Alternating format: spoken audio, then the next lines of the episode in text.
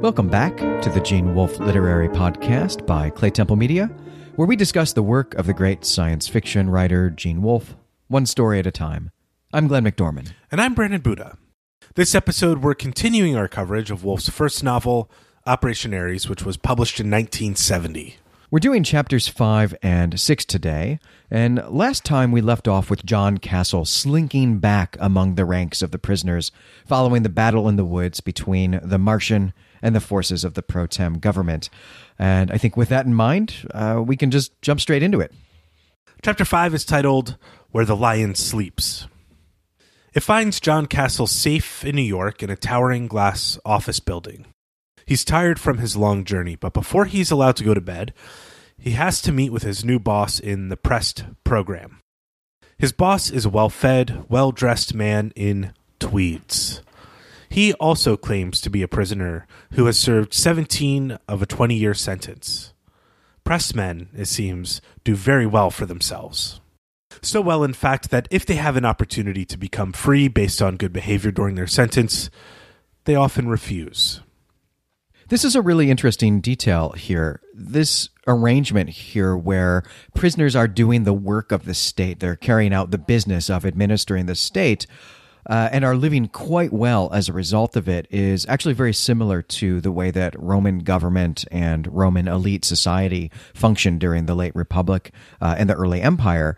We have in this situation teachers of the elite and also the administrators of the government are largely slaves, uh, often Greek slaves, and they live better than most free Roman citizens as a result of their attachment to elite households.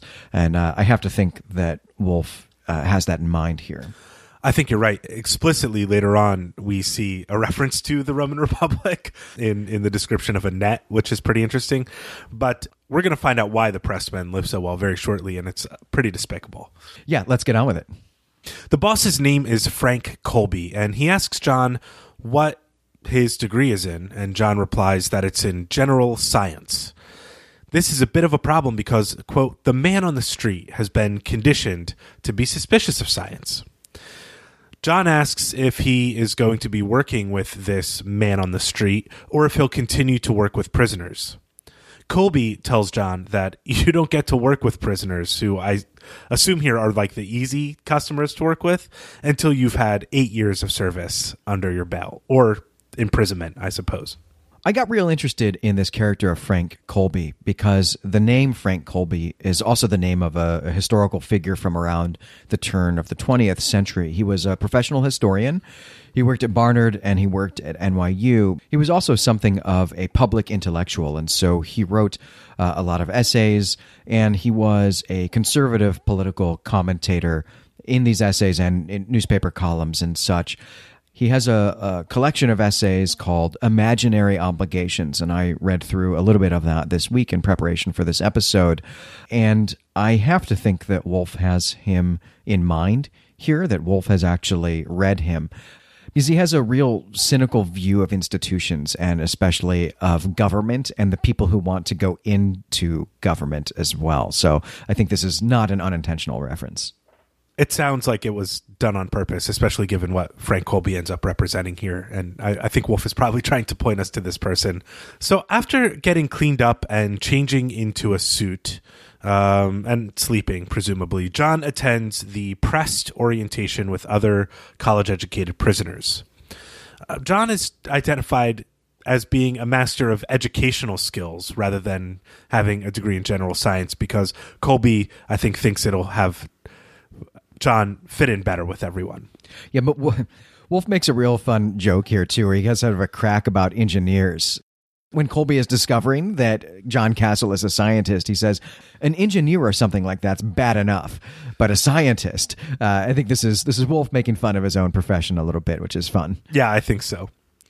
We find out that Prest quarters is in what used to be the UN building, and the UN building has moved to peaceful Cairo after the US has become too unsafe uh, for these people to reside in. This is a super interesting line here. One, we learned that the United Nations still exists and, and even seems to still be functioning. But more importantly, Wolfe has chosen a part of the world that was absolutely not peaceful during the novel's composition.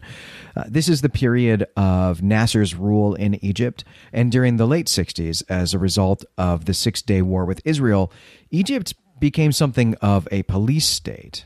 And moreover, Egypt at this time was within the Soviet sphere of influence, uh, and there were Soviet civilian and military advisors in Egypt, and many people in the West saw Nasser as a Soviet puppet. So Wolfe may also be indicating here that the UN has moved into the Soviet orbit and perhaps become a tool of the Soviet Union, which I think is a real fear that conservatives have about the UN.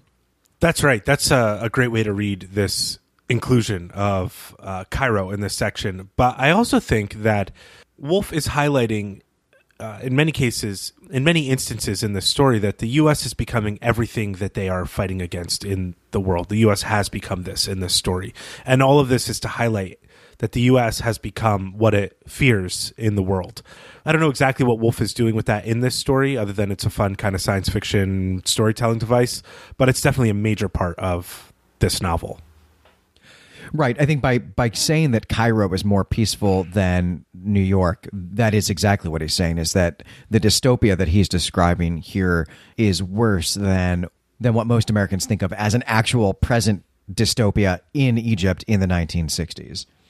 While John is in his orientation, he learns a little bit about the pressed men's duties, and they include primarily investigating claims for benefits and enrolling citizens into the welfare benefits program.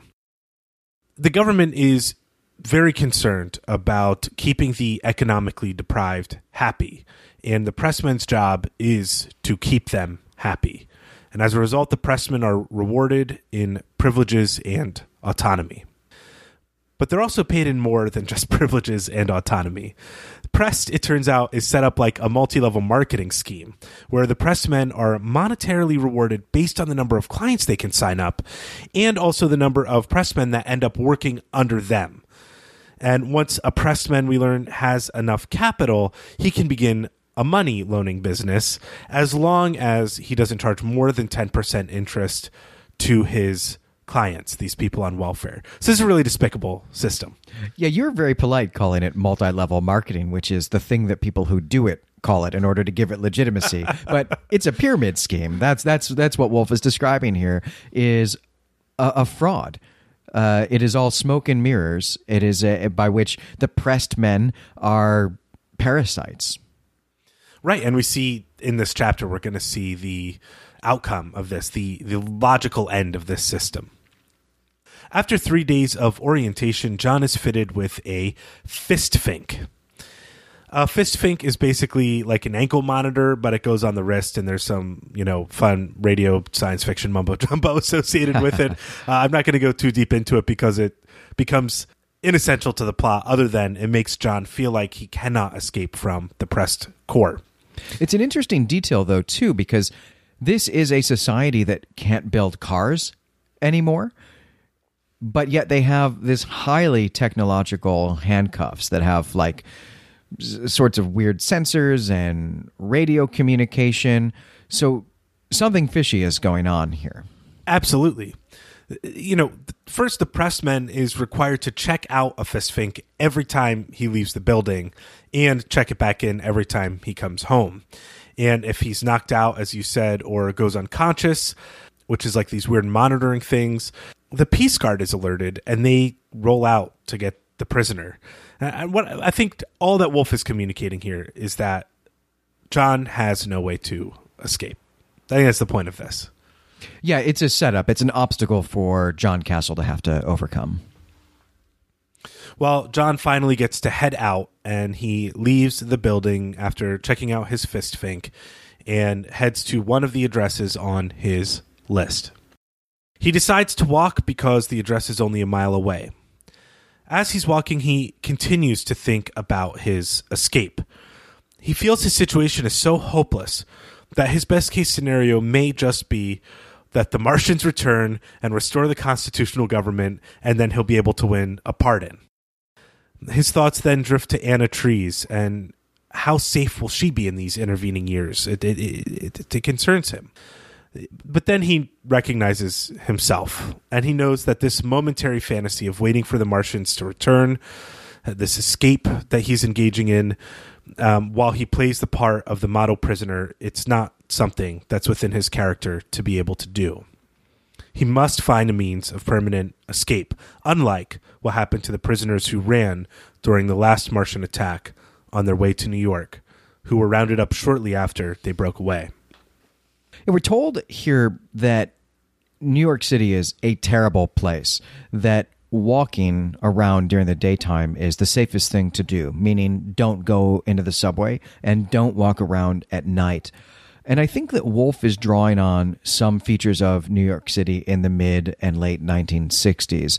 This is the period when the famous New York City blackout happened and was really transformative in the character of the city uh, as industrial jobs disappeared and white families moved to the suburbs in pursuit of new economic activities and, and economic opportunities.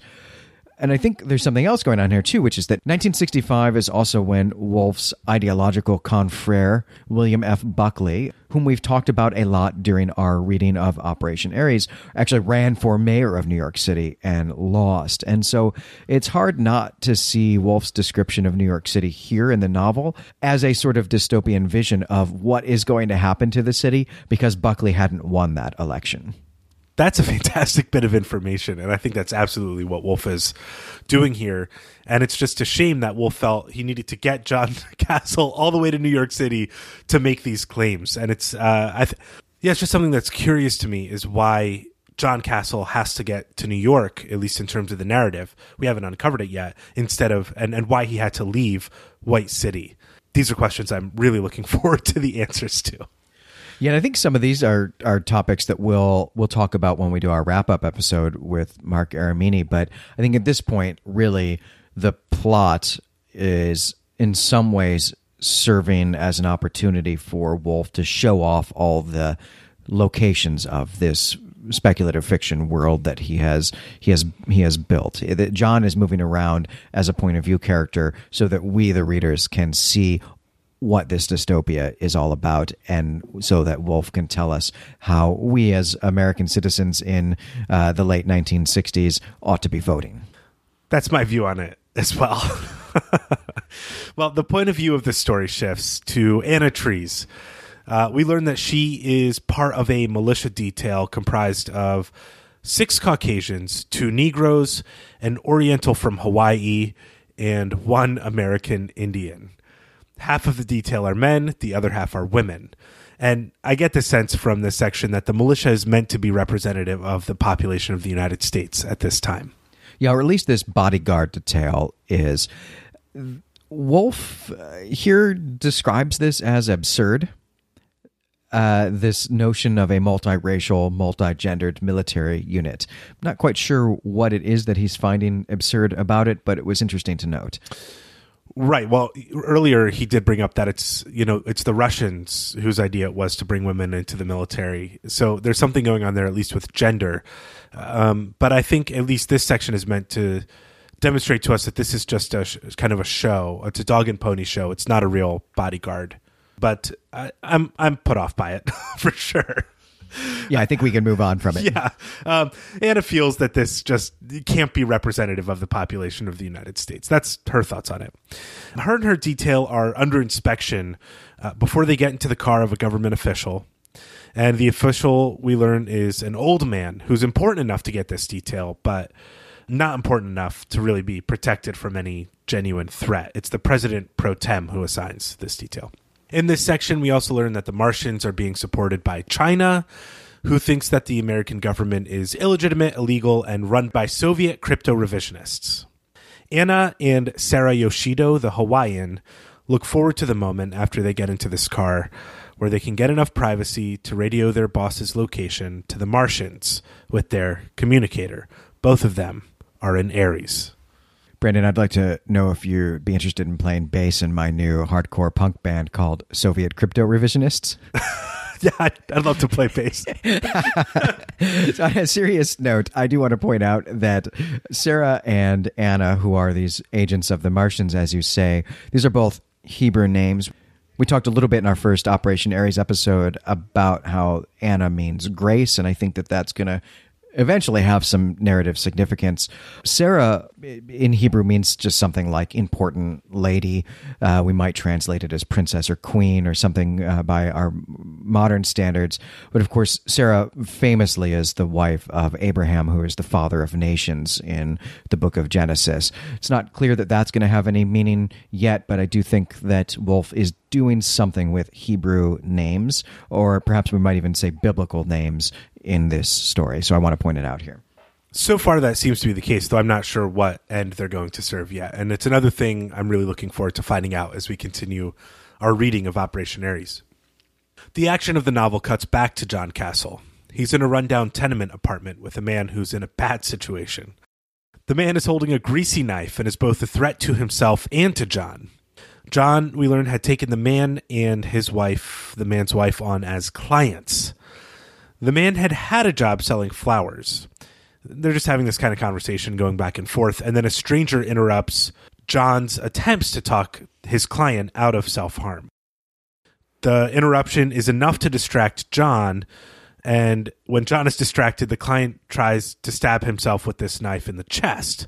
John reacts quickly and tries to wrestle the knife away, and then he does. And the stranger and John talk about this client who's in a drug haze.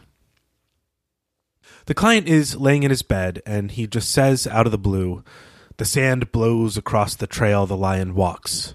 Only the lion knows where the lion sleeps. And here's our chapter title, and I don't know, maybe a lion's going to come to play later. Could be, yeah. the stranger tells John that he should put a blanket on the client because the apartment has no heat. Doesn't John care if the client gets pneumonia? And John has to admit that he really doesn't care if the client gets pneumonia. He asks the stranger what the client meant by all this lion stuff. So the stranger tells John that John's client is a hunter. And the hunters are something like a religious organization, though they would call themselves prophetic students. And they don't like people in their fold taking drugs. We get a really interesting detail here about this distinction between religious organization and prophetic study group, basically. And the distinction is this that if they say they're a study group, they don't have to pay taxes on the tithes that are given to the organization. But if they're a church, if they're a religion, then they would. This, of course, is very different from the United States as it exists now and also as it existed in the 1960s, in which churches are exempt from this type of taxation. Income that churches receive, money churches receive in the form of tithes, of, of charitable contributions, are not taxed. They're not taxed as income, they're not taxed as profit. But here in this dystopia, they are being taxed. And this has to be a moral message, a political message here that Wolfe is trying to make that, of course, if, if America becomes a communist country, if America even becomes a socialist country, possibly even if America becomes a progressive country, the respect for religion will disappear and churches will be taxed such that churches will, will have to cease to exist and there will be no one preaching the word of God uh, in America anymore. And that would be a bad thing. Right. And we mentioned perhaps uh, in our last recap about how up until this point, we hadn't heard anything about any religious organization or church, though there seems to be some memory of at least this notion of the clergy. John's client's wife comes home. Uh, we learn that her name is Mona, and the client's name is Charlie. The stranger's name was Paul, and he leaves. Mona thanks John for staying with Charlie. She administers a treatment for the drug that Charlie has taken and Charlie slowly begins to come out of this haze he's under. She also mentions the sound of these laughing drug addicts in the streets at night, which I think is a callback perhaps to the original concept of the story that spawned this novel and also just, I don't know, fun imagery. No, I think it's definitely a callback, right? The line uh, she's yeah she's lamenting that at night in New York City the junkies rule the streets, and she says you ought to stay here some night and listen to them laughing. And as you say, this has to be a direct callback to the beasts that we meet in the first chapter back in White City, and I think that this callback, this parallel here, is meant to to point to us or to, to emphasize for us that doing drugs dehumanizes you to the point that you may as well just be an animal. I think so. There's a lot of strong talk against drugs in this chapter of the novel. Yeah, this is the most after school special chapter of the novel so far. I think that's a great way to characterize it. This is uh, hour and a half, 4 p.m. movie on ABC in 1987. um, well, Charlie eventually breaks out of his stupor completely, and Mona makes Charlie some soup. Charlie asks John if he's going to put him back on welfare because he lost his job already. John says sure, and he asks Charlie how he's lost his job so quickly. And Charlie says that he got fired because an anonymous tipper told his boss that he took drugs. Then Charlie asks John if he's an Ares man. Mona chimes in that everybody knows John is one anyway. But John is continually insistent here, even at this point, that he's not a member of Ares. The conversation continues on this topic and opens up more broadly about their current situation. Mona asks John what he thinks will happen to people like her if the Martians take over. And John says that the Martians aren't thinking about people like her and Charlie, and he thinks that most likely what will happen is the Martians will have developed means of dealing with at least Charlie's personality problem that's exhibited in his chem habit, which is chem is the drug term. John's answer to Charlie about this personality problem sounds exactly like the way the Russians already deal with these sorts of issues and Charlie refers to the Russians as roboticizing their soldiers. And John replies that roboticizing people with personality problems is at least what the Chinese say that the Russians do. But Charlie has seen Russian soldiers with this blank affect, and he believes in the truth of it. Yeah, I'm not even sure that he is talking about humans who have been kind of lobotomized such that they have a blank expression on their face. I think he's actually talking about real robots who are becoming soldiers here. Uh, and I hope that turns out to be an actual feature of the story, though I'm sure that it will not. Yeah, that was not my reading at all. I really read it as like they just do something to remove all personality problems. Like the cure for a personality problem is the wiping of the personality, though it may just be that they are building robot soldiers. I took this to be a reference more to just getting rid of people altogether because people are a problem and we should just have machines doing this type of work. That's fantastic. And I do hope we see that show up in this story. Well, yeah, now that I know we have very different readings of this line, I hope we find out. Um, and of course, I would I would encourage listeners to write in and uh, let us know how they read that line. Yeah, if you've been reading along, definitely let us know. But if you've read ahead and you know the answer, don't tell us. yeah, no no spoilers for this 50 year old, not very well received novel. right, right. Um, well, at this point, John just says he has to be going and he leaves. There's a lot of coming in and out of doors and a lot of like interruptions that drive the action of this story, and it's it's crazy. You'll hear a lot more of it in the recap. Before John can return back to his duties, uh, he is stopped by a child in the street. Another interruption by a stranger. The child asks John to wait because he knows a man who's can who will pay the child if the child brings the man back to John. John goes and gets uh, a cup of coffee in a nearby sandwich shop and waits. The child returns uh, with Japhet. Japhet pays the child four bits. And Glenn, I think this is another callback to your Edwardian lingo, or at least British slang that we had picked up in this story so far. Yeah, maybe it really is just a feature of this society. Maybe they are just using these Edwardian terms again yeah, who knows? but this one was super explicit to me. Um, Japhet and John decide to go get a drink. John asks Japhet while they're at the bar if he's received the letters he sent and how Anna's doing. And Japhet says that he never got a letter from John. John hurries Japhet to finish his drink because he wants to go see Anna. But Japhet then says that Anna and he had gotten busted up a while back in White City, and Anna's just not with him anymore. She's with the militia in Pennsylvania, he says.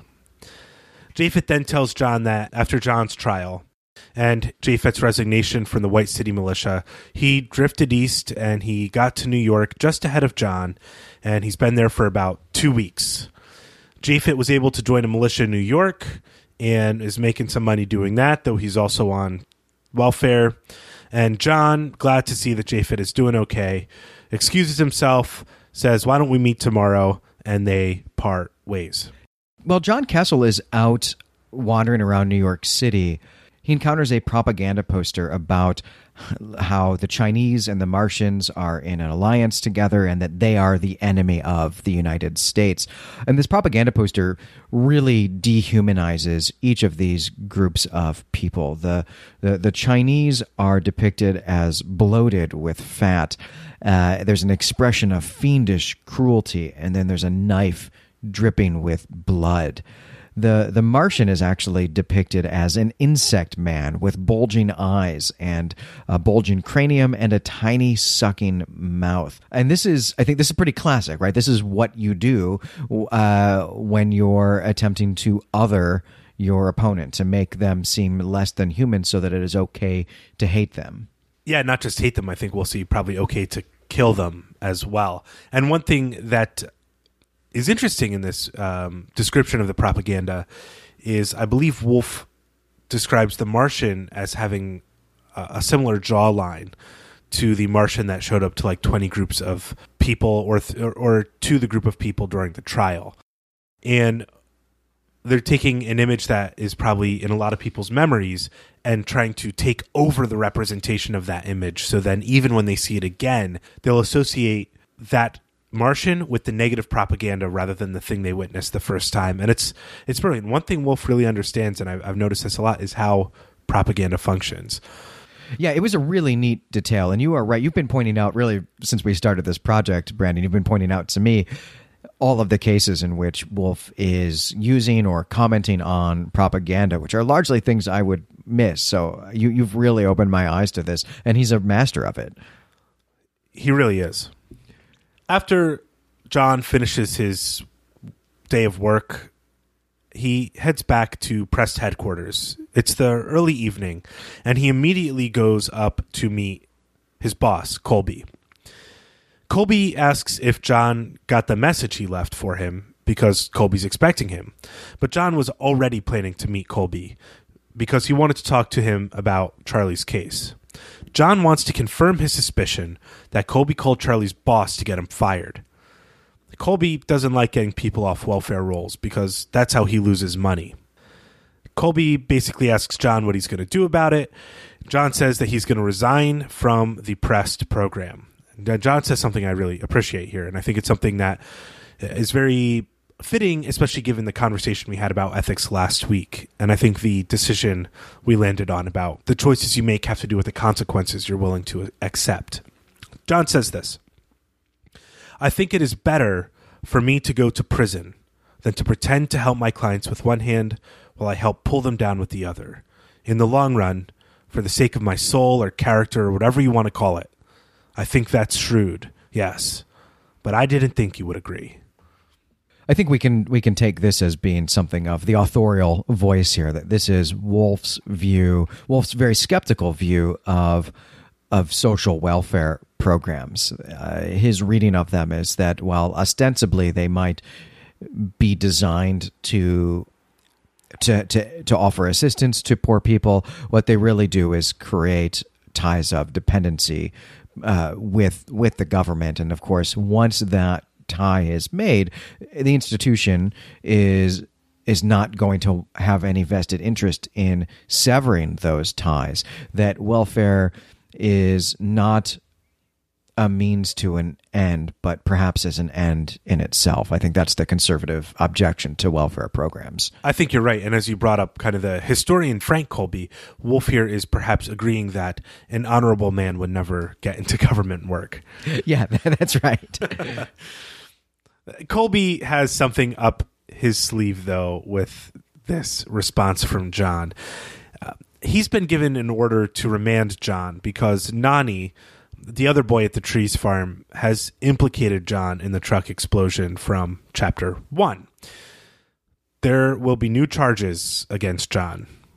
So John's just at a checkmate here. He leaves the office, he goes back to his room, and he eventually falls asleep. Before we get out of this scene, Brandon, there's one more thing that I wanted to bring up about it. Uh, Colby and Castle disagree about the nature of drug use. Colby thinks that once a person uses drug, that's it. That person is more or less an animal and is done for. Will never be able to be fully human, fully independent. Uh, again, never be able to be a productive uh, member of society. But Castle believes that there are social factors that contribute to substance abuse. And in particular, right, he points to the fact that he can't hold a job and that if he could actually get a job and keep it, that he would have dignity and would have uh, a purpose and would have a reason not to use drugs to to find to, to have an optimistic view of the world. Right, and also he tells Charlie to his face that he thinks his drug use is a personality problem and not like uh, not like an addiction. And I think that uh, yeah, John's defense is like, well, it's not actually addictive this drug, and Colby's defense is like, well, it's habit, it's habit forming. And I'm like, I hear this, you hear this in the like we debate today all the time. Like these arguments are old and they are ingrained deep within our culture, and they often exist apart from any real practical experience or research. I think we can, can combine Castle's clear uh, disgust with the welfare system and, in particular, the welfare state with this question of whether or not there are external factors that lead a person to to use drugs or if it's just that someone is intrinsically immoral or spiritually weak i think if we combine those factors together that what we see wolfe pointing to here is that that in his worldview people need a sense of purpose. They need a place and a function in society in order to be fully human to be real fully functional people Right. And I don't think that's too controversial a claim for whatever side of the political spectrum you're on. It's the extent to which these federal programs create dependency on the government, which leads into this vicious cycle of vice, rather than allowing a smaller government, which would ostensibly allow for more businesses, more works to th- more work to thrive, better work conditions that would create a cycle of virtue. And I think that's really the question at play in this novel. Yeah, and these are these are important questions. They were vital in the 60s and I think they're vital to us now as well. Yeah, I totally agree. I mean, not to go too far afield, but something that takes up a lot of my energy in in my thought life, which is very slim these days, is uh, considering a theory of leisure as more and more work becomes automated, we have to begin to thinking about how we educate our citizens, our friends and our family, though educate's a terrible word to use when when referring to them, about how to rest because if there's not work and people have no theory of rest uh, or of leisure or of creating on their own terms, uh, we're going to have a very difficult transition into that world. It's true that John Castle here, and probably Gene Wolfe as well, assume automatically that the thing that gives a person an identity in the community and also a purpose in the community is work, is labor, not something else, not uh, enroll in a course, not join a book club, not even participate in a church. It's job, it's labor. This is a particularly American point of view, although it it is it has spread around the world. But this is not the worldview that most human cultures, most human societies have had about what gives a person his or her chief identity. Yeah, it's definitely something that I enjoy engaging with and thinking about and all right, well let's let's get on with our narrative of John Castle here. They think there's some exciting stuff about. Back to, to John Castle. He has fallen asleep, which is always exciting when that happens in a book. Um, but he his his sleep brings with it dreams, and these dreams are about hyenas that are working up the courage to attack him. John is trying to fight back against these hyenas, but he's attacked before he can do anything. His dreams struggle mirrors his reality here, not just maybe in the overall structure of the novel with John's struggle with authority, which is repeated over and over and over again in the patterns, but specifically, a guard is trying to wake him up and John is fighting against him. The guard tells John to get dressed, and so he does, and the guards take John back to Charlie's building, where Charlie is on the roof with his wife. And Charlie is threatening to throw himself and his wife off the building if John Castle doesn't come. So the peace guards do take John to the building, but they don't give John a fist fink. Yeah, so John Castle's going to get away somehow.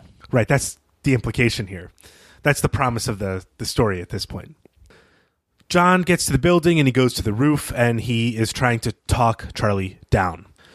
All Charlie wants to do is throw himself, Mona, and John off the roof. Mona is confident that the king, with a capital K, will come and save them all.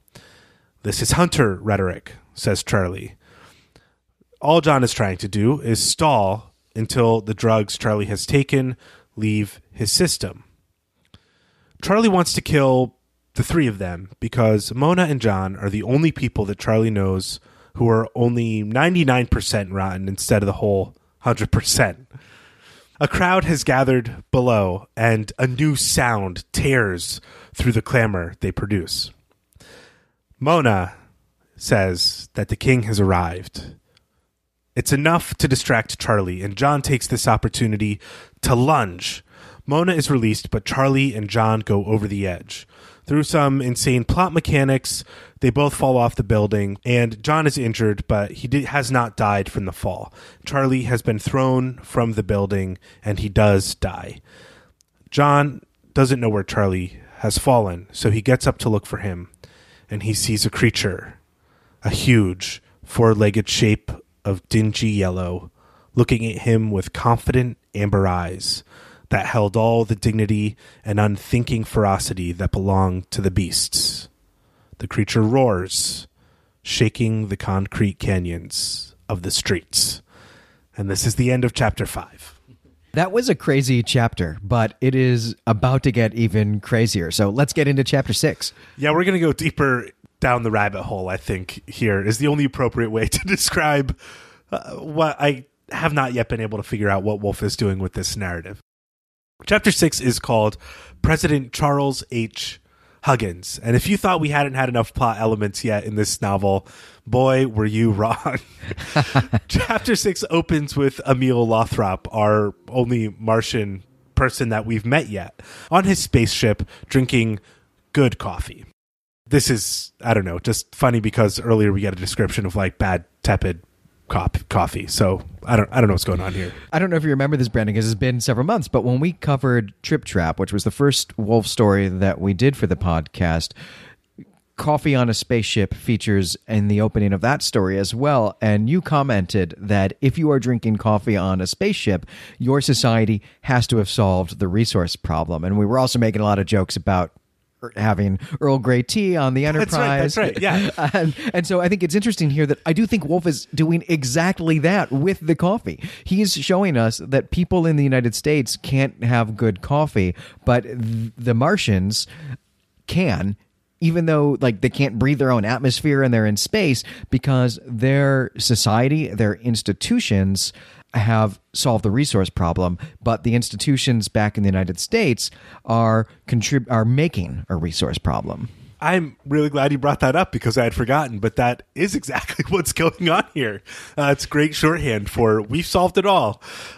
Emil is reviewing uh, what he calls these random coincident occurrences. And basically, these are points of data that have been processed by a computer that um, the intersection of which may reveal valuable intelligence. This is uh, what we call today big data. There wasn't a term for it back then. The data comes from channels of communication that the Martians have infiltrated uh, from the pro tem government. Emil is told from his computer that there are over 300 of these coincidences. Only one features John Castle. Stennis, we learn, has said that he believes John is a leader of Ares, and Anna Trees has mentioned that John was her former leader in a cell of Ares, now destroyed. But from Emil's perspective, there's no value in any of this data, and so he just says no action. And that's what we get of Emil. Before we leave the spaceship and head back to Earth, I want to talk about a line here that's really just kind of a throwaway line, but I want to engage in one of the activities I really love about revisiting these older Wolfe pieces is to look at the history of the future, just to say how people in the past thought today was going to be like. And we get a mention here of the leader of communist China as using the title Regent of Mao. Mao, of course, is Mao Zedong, who was one of the founders of the Communist Party in China in the 1920s, and then also was the first head of the People's Republic of China, that is, Communist China, following the Second World War. Now, he doesn't die until 1976, so Wolfe here is envisioning what will come of China when Mao eventually dies and someone has to succeed him.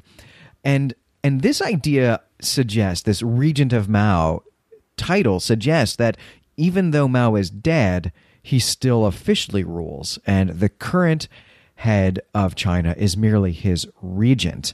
This has to have some kind of religious overtone to it that I think Wolfe is pointing to here and saying that the communist China is a cult of personality around Mao. And that, and of course, that that's bad, right? Right. He also points out here, I guess, as I was listening to your, as I was listening to that uh, great insight, I also recall that like every great ideology has a paradox at its core, and this would be that that this is a communist party who has no religion, however, somehow believes in an afterlife and a spiritual ruler. So it's just really interesting paradox that allows the ideology to remain fertile in the minds of its people. Yeah, and it's just a really cool title as well. Sadly, the head of the PRC today uses the very dull, very boring title of General Secretary of the Communist Party. I, I actually thought about emailing him this week to suggest that he change the title to Regent of Mao. Yeah, I was going to ask you, Glenn, if you wanted to perhaps play keys in my jazz fusion band, Regent of Mao. We've got some good bands going on in this book so far. Yeah. Well, the perspective then in this story shifts abruptly, and this is a long section about Nani, uh, the the boy who lived with the trees. His name is Norman Cooper, um, and he's had a rough time of it. He is at a prison. He's been beaten badly. He's been tortured uh, mercilessly, and he is psychologically broken down. And it's implied that this is how the authorities coerced a confession from him to name John Castle in the attack on the education team um, that came to the White City.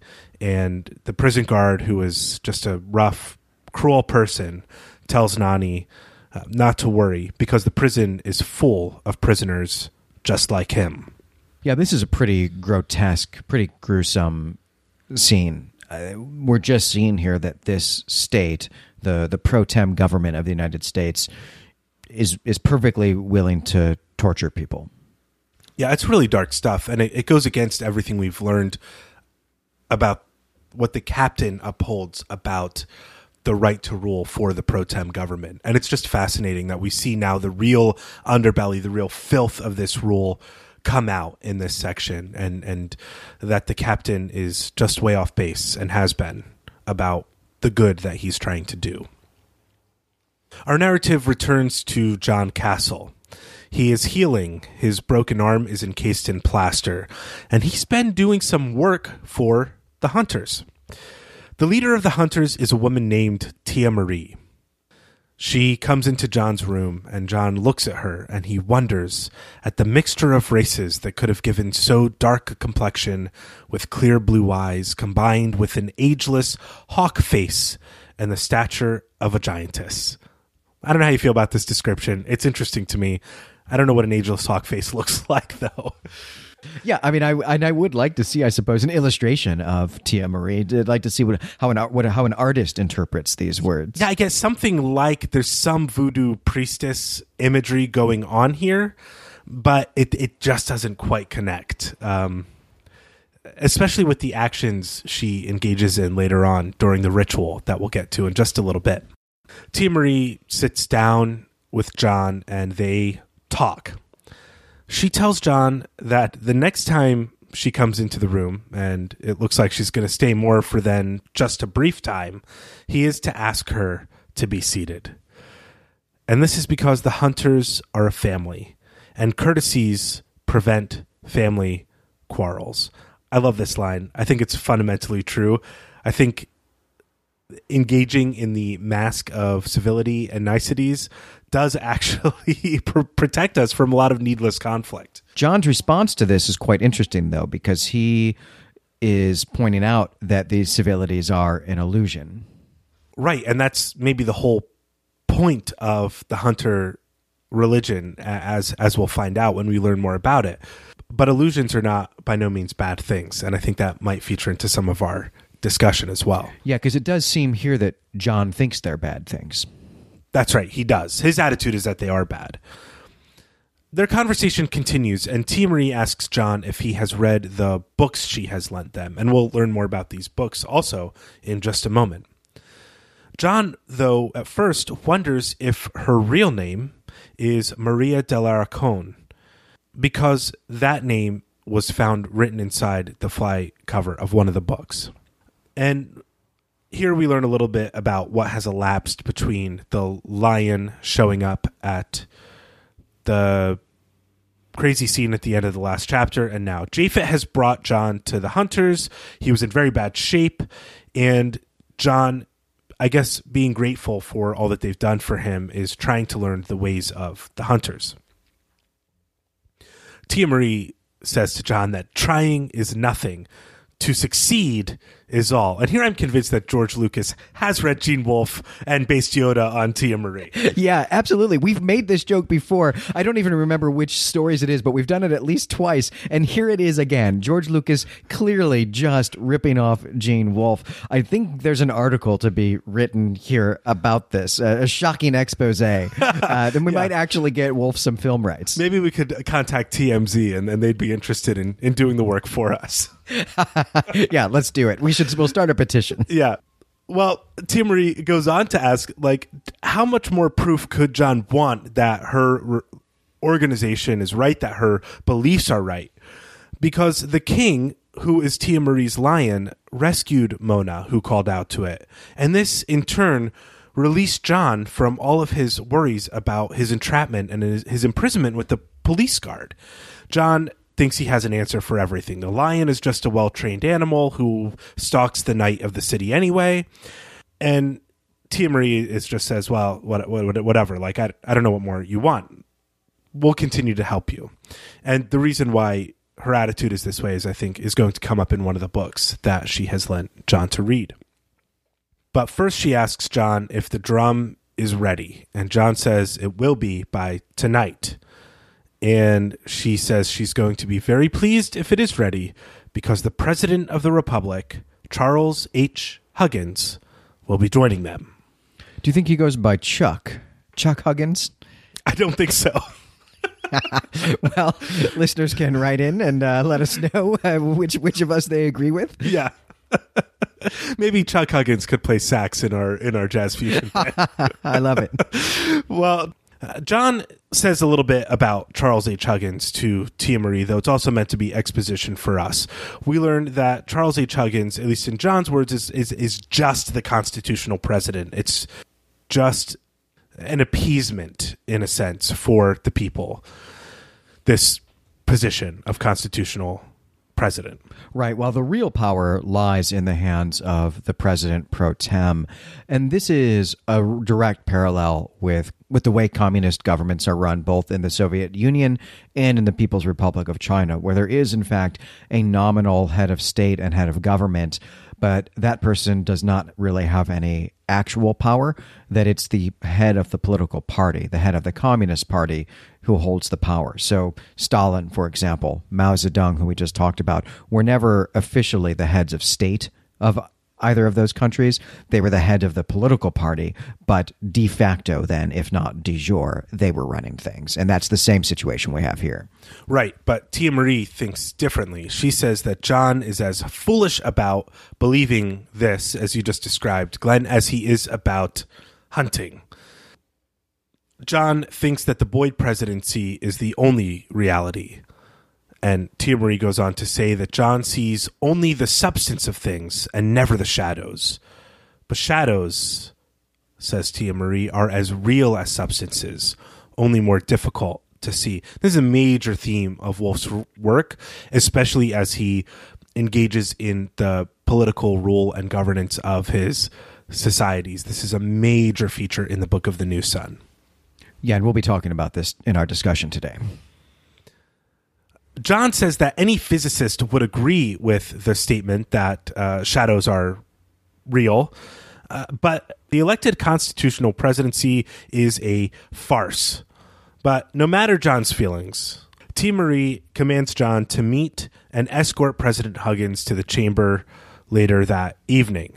She thinks that John would be able to represent the hunters and her idea of the hunters perhaps better than anyone else she currently has in her organization. Plus, he owes her one. And with that, she leaves. After she leaves, John considers the beliefs of the hunters and Tia Marie. She believes that civilization is an illusion cast by man upon mankind. The hunters, in reality, are savages living amid canyons of stone. The books she had lent John help to explain her beliefs, and these books are about astrology and animism, spiritualism, and the seven works. And I took the seven works to refer to uh, the seven works of mercy, which take both corporal and uh, spiritual forms. Yeah, this uh, this paragraph is what we're going to discuss today. We're going to unpack this paragraph. I think that you're probably right there, but there are some other possibilities. I'm excited to hear what they are. As John is thinking about all of these things, he leaves his room, and we learn that he is still in pain. And what he wants to do is check on the preparation for the evening's events and get a little more information about when and what he's supposed to do in escorting this president. President Huggins arrives, and John escorts him and his uh, guard to the chamber where they're performing this ritual. The president remarks upon the wonderful things the hunter do in their rituals, which include talking to the dead. And I mean wonder wonderful in the sense that like people are filled with wonder by these things, not like they're great. yes, right. The the actual literal meaning of the word wonderful, not just as a synonym for great, for right, good, or just really- okay, which is which is usually how it's used. right. John responds with some hunter belief, and he says that the dead are not dead because what once had existence always has existence. John warns Huggins that the council has already begun this ritual, and because it is timed with the stars, they couldn't have delayed it even for such an illustrious man as he. Uh, Huggins must remember when he enters the chamber that the past lives, the great trees of the forest that were once there and are there still, are surrounding him on all sides. John notices also that one of Huggins' guards is an Oriental woman. Yeah, we're uh, we're seeing here our, our two storylines about to meet. Right. They enter the room, and Tia Marie is on stage performing a ritual involving a rattle made from a human skull and a thigh bone. She's dancing behind a fire. The president asks what she's doing, and John says he honestly doesn't know. And the president is shocked then to see that all of the people in the room have spears. But spears, John says, are just ritual implements to the hunters. Tia Marie and the crowd engage in a bit of call and response. And what this call and response communicates is that she sees someone who isn't there and they're coming closer and closer and closer to her. And she puts a tom tom over the fire and it plays by itself. And the president is just like not impressed. And he's like, that's a recording. And it's kind of a funny moment. Yeah, he does not like going to magic shows. No, he does not. Um, but Tia Marie continues her ritual and she's calling to the trees and the animals that were gone but are now returning. And the animals are like the bear and the hyena. And eventually, all of this leads up to Tia Marie saying, The king is here! And the sound of a roaring lion shatters the air. And the president is once again furious that it's just a, a recording and that this is really the subject of the ritual. He's just he's just not glad to be there at this point. However, a lion does appear on stage, and this causes one of the bodyguards to level their machine gun at it. John slaps the muzzle of the machine gun down. I love the word, the use of the word muzzle there. By the way, it's great with all this animalistic imagery. And the lion paces on stage as John and the people of the crowd take burning pieces of wood from the fire for protection. Um, the, the, people call out for the lion to bring them meat. And the lion leaps through the fire. He disappears into thin air, and a bull appears in the lion's place. Tia Marie spears the bull first, and the other cultists take up their spears and do the same. The bull dies, and the crowd is pressing in on everyone, and the president is trying to leave the room. And one of the militia members presses against John's broken arm, and he tries to, to raise his arm out of the way, and in doing so, he knocks off the cap of this militia guard, and her hair tumbles loose, and John recognizes Anna Trees. Yeah, this is a nice meet cute for this couple, I think. Uh, yeah, I think so. I really loved this scene. The imagery that Wolfe uses and the visual language that he employs to depict this scene for us is uh, is some really breathtaking prose. I felt like I was in the room as this ritual was taking place. Wolfe hits all of the senses, and he also captures, I think, quite beautifully the emotional and also intellectual responses of both John Castle and President Huggins. It's a really well written scene. I really loved it as well, and I love especially the fact that Huggins' skepticism and knowledge doesn't save him from the real threats that are represented in this ritual. And I just think that's what rituals are for. Ultimately, you can um, uh, always dismiss a ritual, but what they represent is always more important than than kind of the the substance of them. Yeah, they're shadows. Exactly, and we have here. I mean, just I, I agree with you, Glenn this is wonderful stuff. Hours after this ritual takes place, Anna meets John in his room. She's been brought from where she is staying by Sarah, and Sarah and Japhet, who has also come, leave Anna and John alone for a while. This gives Anna and John an, an opportunity to catch up. Anna, too, was wanted for questioning, we found out. But her superior, the Indian of her uh, detail, Bob Running Horse, ignored the request primarily because he and Sarah have something going on, and Sarah and Anna are friends, and like he just didn't want to get in the middle of that. So that's that. Anna's doing all right. um, she also tells John that she is in Ares, and she shows him her communicator. She tells John that he can join if he wants. She knows a place in New York where the Martians will pick him up and get him ready for his part in the mission. Anna's mission is to win Huggins over to Ares because the Martians want to restore the Constitution and Huggins is the constitutional president. Anna tells John how he can get picked up by the Martians not just the where but the how, and they kiss. And Sarah and Japhet come back, and before they all leave John alone, Sarah has a question for John. She wants to know how all the tricks on stage were performed. And John takes, I don't know, a third of the novel, I suppose, explaining about recordings and sound vibrations and trapdoors. And she's amazed that John has these skills, but more importantly, she understands that it's through these practical effects that Tia Marie is able to convince people that she has supernatural power. And the chapter just kind of ends here with John explaining how the lion leapt through the tra- trap door on stage just as the bull appeared and that it was the audience's expectation of where the lion would go that allowed the trick to work by the time the lion was gone, the trapdoor was closed. And this is the end of chapter six. And I'm I'm excited to see if there's some structural theory at play here in where this will come back, if at all, if there's something we can tie to the end of another chapter that's going to help us understand the meaning of this chapter's ending, but it really just fizzles. It does, but it's unclear where the where the book is going to go from here. And I think something we've seen as kind of a pattern here is that these chapter breaks are often huge breaks in time, days, sometimes weeks. So it is conceivable that we might get open up chapter 7 and still be here in Tia Marie's cult compound but we might also be 6 weeks in the future and something entirely different is going on so I don't know if we'll really get much resolution from this scene Nor I. Nor I. so before we move into our discussion, there's just a couple things that I want to point out here uh, from that last scene.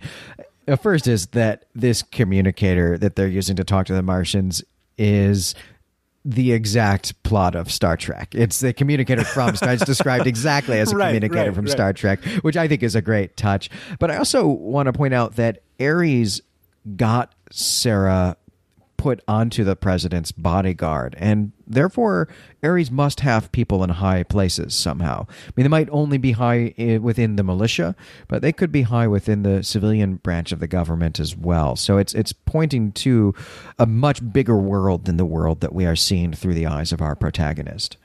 Yeah, and one thing we also see here is that there are many people who believe that John is a member of Ares, even though he's not. And I think that's going to be part of what leads John to actually join Ares and be perhaps become its ruler.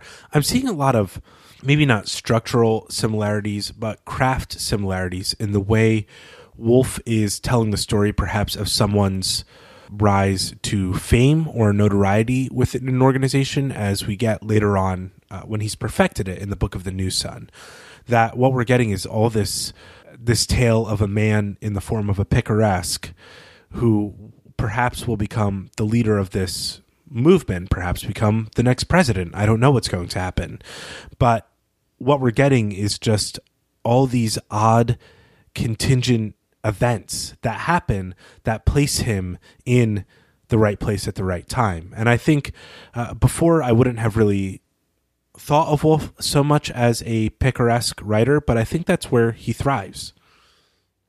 Yeah, and there's this is a, a pattern that we're going to see time and time again, really, in in Wolfe's stories.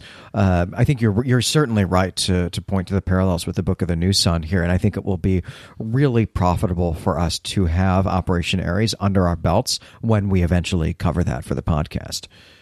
But that's uh, that's getting ahead of ourselves by several years at this point. So I think that's going to do it for this episode. But we'll be back in a few days with our discussion of these chapters. Until then, I'm Glenn McDorman. And I'm Brandon Buddha. As always, you can find us and our other creative projects at claytemplemedia.com. Head on over to the Claytemple forums and uh, let us know if you think that these Russian soldiers are lobotomized humans or actual robots. Yeah, I'd love to hear what our listeners have to say about that. Until next time, though, we greet you and we say farewell.